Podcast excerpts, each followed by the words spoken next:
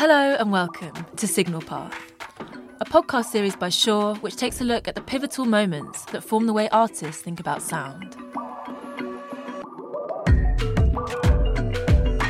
We'll be chatting to musicians, producers, and boundary breakers, hearing about the standout moments that have made them who they are today. I'm Zakia Sewell, and in this episode, I'll be talking to singer songwriter and author Michelle Zauner, aka Japanese Breakfast. Hey, Michelle, how are you doing today? I'm good. How are you? I'm good, thanks. I'm admiring your incredible backdrop. I know people weren't listening won't be able to see it, but wow, what an incredible collection of photos and pictures. Thank you. Known for her experimental pop sounds and her recent memoir exploring grief and Korean American identity.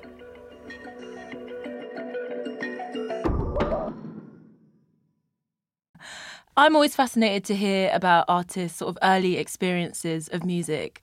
So I wonder if you could paint a little picture of your sort of childhood home and the sort of sounds that you grew up with, or your you know your early encounters with music. So I grew up in Eugene, Oregon, uh, in the Pacific Northwest. I grew up kind of outside of town. Uh, it's a very beautiful place to live in. There's a lot of nature and natural bodies of water and moss and ferns. And I also think it has a really rich music scene. I definitely was raised on like Pacific Northwestern indie rock, like Death Cab for Cutie and Built Spill and Elliott Smith and this kind of like dynamic rock music that's centered around really great lyrics and and very emotional, somewhat confessional type of songwriting. And getting started, um, I was like most moved by this sort of DIY scene because I never felt very comfortable with my voice. I didn't feel like I had uh, real talents as a as a singer or as a even as a musician, but I felt like I had a lot of ideas and uh, I really wanted to write songs. I really wanted to be a part of that world. And I think that there was this genre where you didn't have to have those things um, in order to write really compelling music. And I think actually Mount Eerie was like a huge influence on me in, in that way. Um, or artists like Kimya Dawson, where it was like, it felt accessible to me. And I think that that was sort of like my first um, connection with music in that way. And when did you first start, you know, experimenting, making your own music? And what were those sort of early experiments like? What did they sound like? I wrote my first song, I think, when I was 16 years old. And my best friend and I had um, ridden our bicycles to this cafe called Nobody's Baby. And it was this very cute cafe uh, that was like kind of charming. They like had hung up swinging benches and like put all these like canopies with like tulle, and it was just a really good vibe. It was kind of like the first DIY cafe like house show that I had gone to uh, as a 16 year old. And there were three upperclassmen. They happened to we happened to see kids from our high school like putting on this DIY show, and it was just three acoustic sets. It was this band uh, I forget the names of their projects now, but it was Andrew, this guy Andrew Barton, my friend Carrie Mann, and um, Russell Melia, who has a project called Pegasusy, and they're all just like super smart, um, up cool like upperclassmen that we were watching play acoustic songs uh, with you know funny lyrics and. I think it was the first moment that I was like, I can, I can do that, you know, like, uh, and and I had just started taking guitar lessons, and I, I think I knew like three chords, and and that's all it took to kind of um, get the courage to write a song after that. My songs in the beginning were very embarrassing. I wrote a song called BFF about my best friend, like when I got home, just about like you know, it was like a list of things that my my best friend and I did because I had you know I was like 16 years old. I'd never encountered any sad real sadness or love or anything. So i was just writing about my friend. They were kind of very like cutesy like kimya dawson rip-off songs. So i mean you have you have sort of painted a picture already of that sort of scene but you know who are the people around you and where were you hanging out and where were you you know seeing these bands play? What was that kind of you paint the picture of that scene in in oregon at that time I mean, Oregon in general is like kind of a passed over place, you know. It's not like LA or Seattle. Um, and if bands are going to play in Oregon, they're usually going to play in Portland, Oregon, which is about two hours north of Eugene. Um, so, you know, it was always like the bane of my existence as kind of like a small town kid that all my favorite bands would play Portland and my parents, my mom was pretty strict and like wouldn't really let me go up there. So if a band did play Eugene, and now that I'm a touring musician, I realize like how you, are not like putting it all out there for Eugene, Oregon. Uh, I would guess. Um, there was a rare occasion when bands would come through, and there was a, a venue called the Wow Hall that I would uh, always go to, and um, sometimes like sneak out of the house to like see shows there. I saw like um, Joanna Newsom and Smog play there. I saw uh, Menomena and um, who else did I see? M Ward. And when I started playing music, that was kind of like the goal was to play the Wow Hall. So when and how was Japanese Breakfast born? And I'm curious where the where the name comes from as well.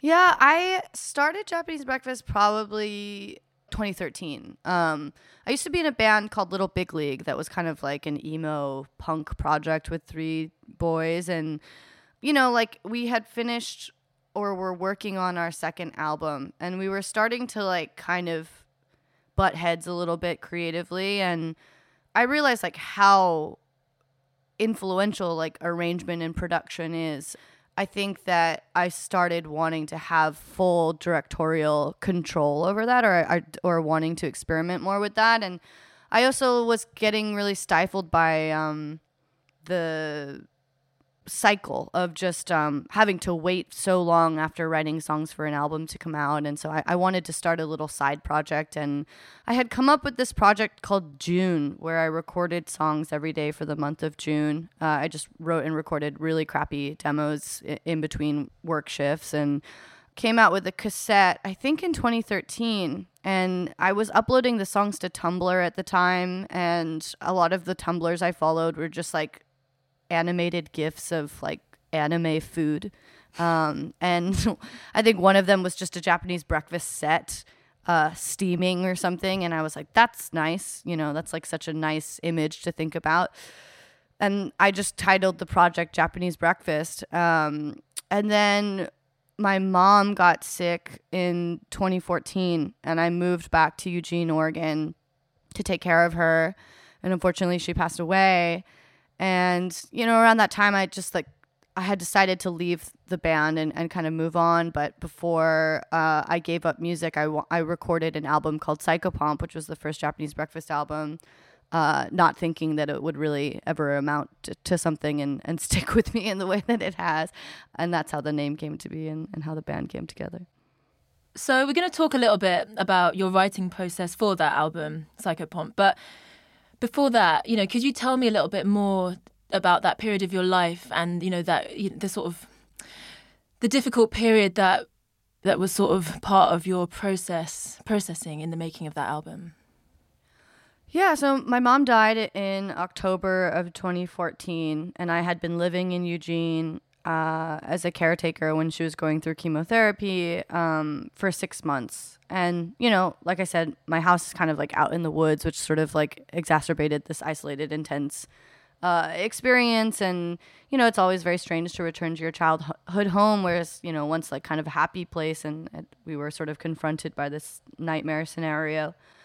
Um, and then, you know, there there is a very sad period that happens uh, after someone dies where you have to pack up the house and, and it takes a very long time and it's very, very painful.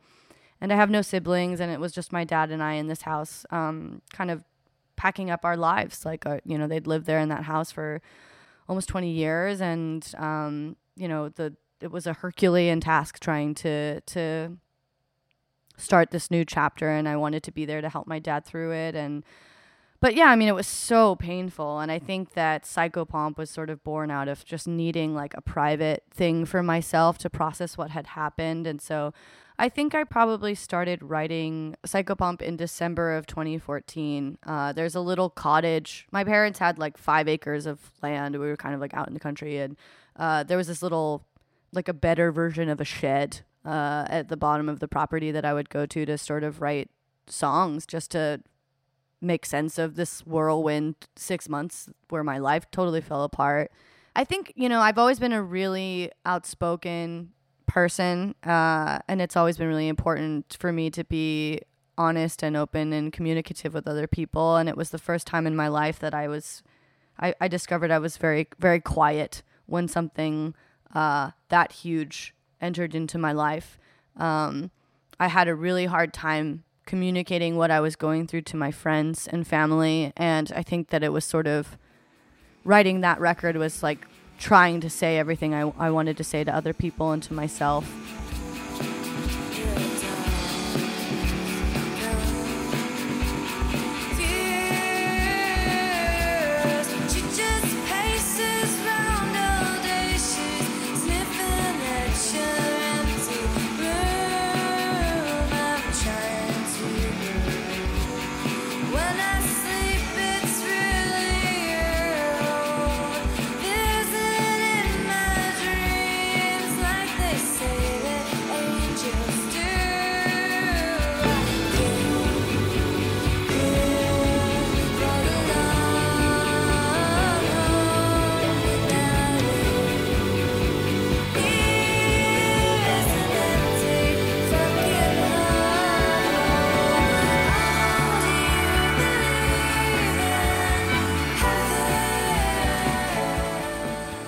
And then when I left, I moved to New York and I reached out to my friend friend Ned Eisenberg uh, to mix the album.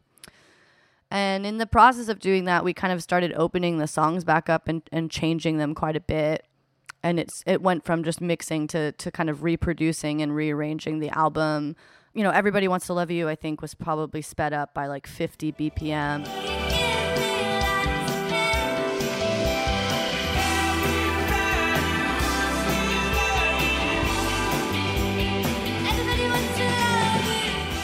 I've never seen someone work that way. Like at one point I was like, I wish that this song lifted. Like it's almost like I hear this sound like like a hawk like crying out like as a lift into the chorus. And he was just like, "Well, then let's do that." And then, you know, we just found a sample online of just like a hawk screeching and like nudged it in there and that was the first time that I realized that that was something that you could do. This idea that sounded so crazy and like embarrassing to say out loud was actually something uh, that could function really well in in songs. And I think that that's something that's happening more and more with modern music. Is that um, if you hear a sound, like it's so easy to like Google the the sound and and find what you want there. And Ned really sort of opened me up to to realizing that um, anything was was possible with technology in this way. So when you so just to clarify for me, um, when you're talking about sampling, you're sort of are you incorporating other artists' music, or you incorporating kind of what you're talking about, sort of more like found sounds kind of samples? There's like an anime. There's a sample from like an anime end credit in one of the songs on Psychopomp. You know, there's there's a few moments like that, but it's it's mostly just found found sampling like that that that I've I've done before. And um, I think before that you know and, and even when I made Psychopomp with um, Colin and Nick and Peter I've always just done like a rock classic like rock bands like l- try to get the live band sound. Um, and I think Psychopomp and I think Japanese Breakfast really and my approach to music really changed when I was working on Psychopomp with Ned because you know I just realized how important production can make in impacting a record and, and sound and that there was there was no limitations. Whereas before I had made records I was always thinking about how is this band gonna sound live? Like we should just this song is the song that we play live like let's get that down. And because I had no real ambition to be in a touring band for Japanese Breakfast, I had no I, I, I had no plan to like play these songs live. I was just like, well, we should just do whatever sounds good. Uh, that really changed my experience with sound. I feel like working on that record with Ned. So, you know, who are your biggest inspirations? Who are the bold songwriters and reinventors who you look towards and who, you know, you may model yourself on? I think I've always been really influenced uh, by bands like Wilco. Like I think that Wilco is is a, a career model for any band where they're just constantly innovating from record to record. For Jubilee in particular, I was really inspired by Kate Bush and um, but particularly Kate Bush, I think for this new album, like I wanted to find a brand of pop that was bizarre and weird and singular. Like it's so crazy to me that Kate Bush has such a massive appeal to such a wide audience and yet her music is so bonkers wacky. And i think i just really wanted to find what that was like uh, for myself and, and challenge myself that way.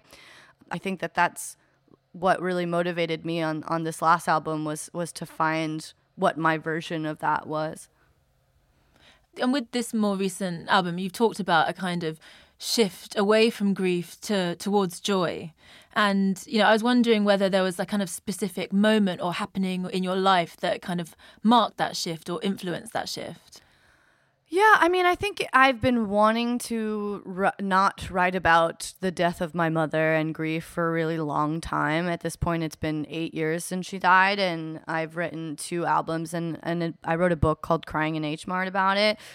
And i think that you know grief is something that stays with you forever, obviously, but um, I think creatively it was time for me to move on. Uh, and I think that after I wrote Crying in H Mart, uh, I had said everything I needed to say about that experience. I don't think I was done talking about that experience until I wrote that book. And so it just felt like I had reached a point in my life where, you know, I was ready to to move on and I felt like the most um, surprising and exciting thing to do uh, for someone that has this narrative of being grief girl uh, was to write an album about joy. And you know, how was that process for you? And through the making of the album, you know, was there a particular moment where things really came together, or you know, was it was it a struggle? Did you find it kind of diff- difficult to inhabit that different space? What what was that process like? You know, after writing "Crying in H Mart," I was so excited to get back to writing a record because, you know, I just felt like such an idiot writing a book. Like I was very out of my element. It's so lonely. It's so long. You just have to confront your stupidity in like such a real way when you write a book. And writing an album just is like so much more of an intuitive, con- collaborative process. It's something I know really well. Like at that point, you know, I'd written two albums as Japanese Breakfast and two albums as Little Big League, so it was it was kind of like my fifth record, and so it, it felt like I knew what I was doing at that point. Um, and I, I worked with Craig Hendrix again, who is the producer on uh, Soft Sounds from Another Planet, and he plays drums in the live band, and he also co-produced this album with me, uh, Jubilee, and um, we wor- work really well with one another, and, and, and kind of like have a a shorthand with with each other at this point. So I was so like just full of joy going into the the writing process, and um, I thought a lot about artist catalogs uh, for this record. It's the first time I've ever made a third LP, and I think by the time you reach the third LP, um, you start kind of considering your albums in context with one another and what you're trying to showcase. Um, I was really inspired by like Bjork's trajectory where you have debut and then post and then homogenic is like her big statement melodrama piece. I wanted our version of that, you know, reach for the stars. but so I knew that I wanted this record to be bombastic. I wanted it to have a lot of horns. Um, because the Jubilee is a trumpet blast of victory, so I knew there were gonna be a lot of trumpet and so we just had like a wider toolbox to reach into, I think, for this record, and we wanted to kind of like throw it all out there.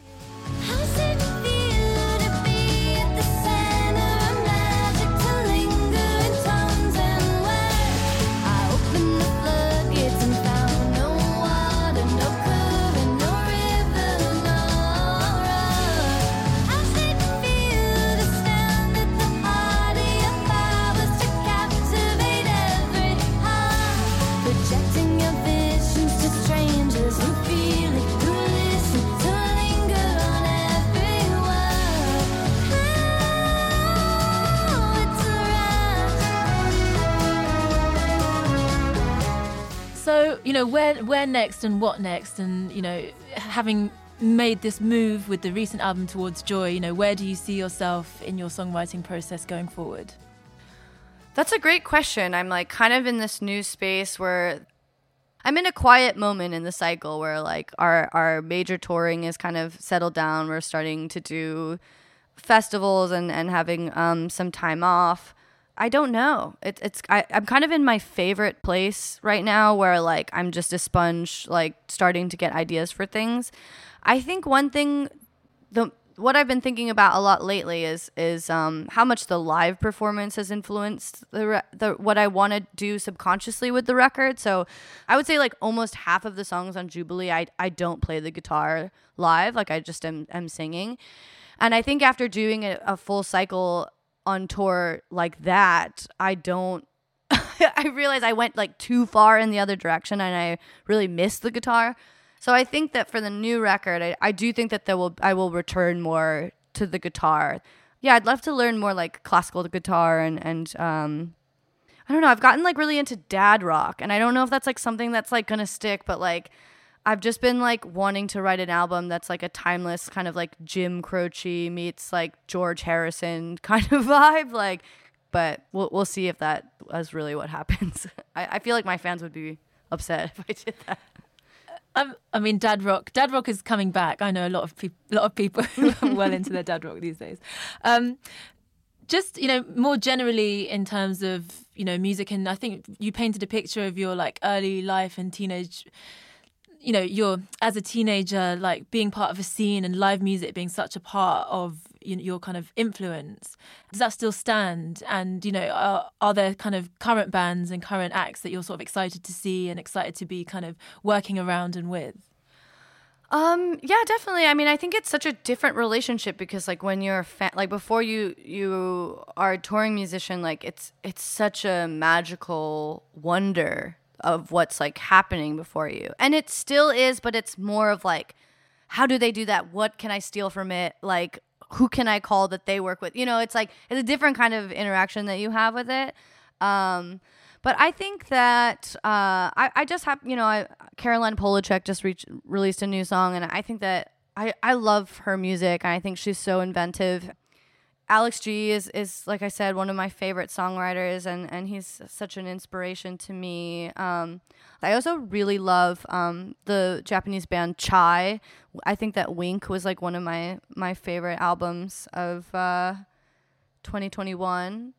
And yeah, I love the new Mitski record. I feel like she's someone that's always really inspired me and, and I'm such a fan of, of her. And what about sort of more broadly, you know, in music in general? Obviously, the music industry has really struggled over the past couple of years, and there's a feeling now that things are starting to sort of emerge again. So, you know, is there anything that you're sort of excited about, the possibilities sort of going forward? Um, I think that the the one takeaway, or or maybe the couple of takeaways that I I, I find myself and other musicians kind of interacting with is after so much time off, like forced time off, I think it made me and, and at least a lot of my friends kind of reevaluate the hustle. This idea of like the show must go on is maybe not the greatest mentality to have all the time. I think it's made me consider the music community and my role in protecting my fan base and my community you know, I, I think that it's just made me think more about the power that we have as musicians and uh, how important it is to wield it responsibly and uh, that there are certain responsibilities that come with that power that we have to be cognizant of moving forward. And i think that those are a couple of important lessons that we can learn from this time period that i see a lot of my friends starting to to grapple with. And and yeah just like also our our our impact on the world and, and what we can do to to improve conditions i think. Uh, because you know like touring is not the most like eco-friendly uh, part of our jobs. And i think that um, it's been inspiring to see how people can get creative. Learning more about consent and communication uh, was one thing that was really important for me to take away uh, in this time it just kind of makes me think almost about like that psychopomp process of like you know there are dark periods and then there are periods for quietness and reflection and then there are periods for emergence and creativity that sort of follow so hopefully that's what we're we're going to see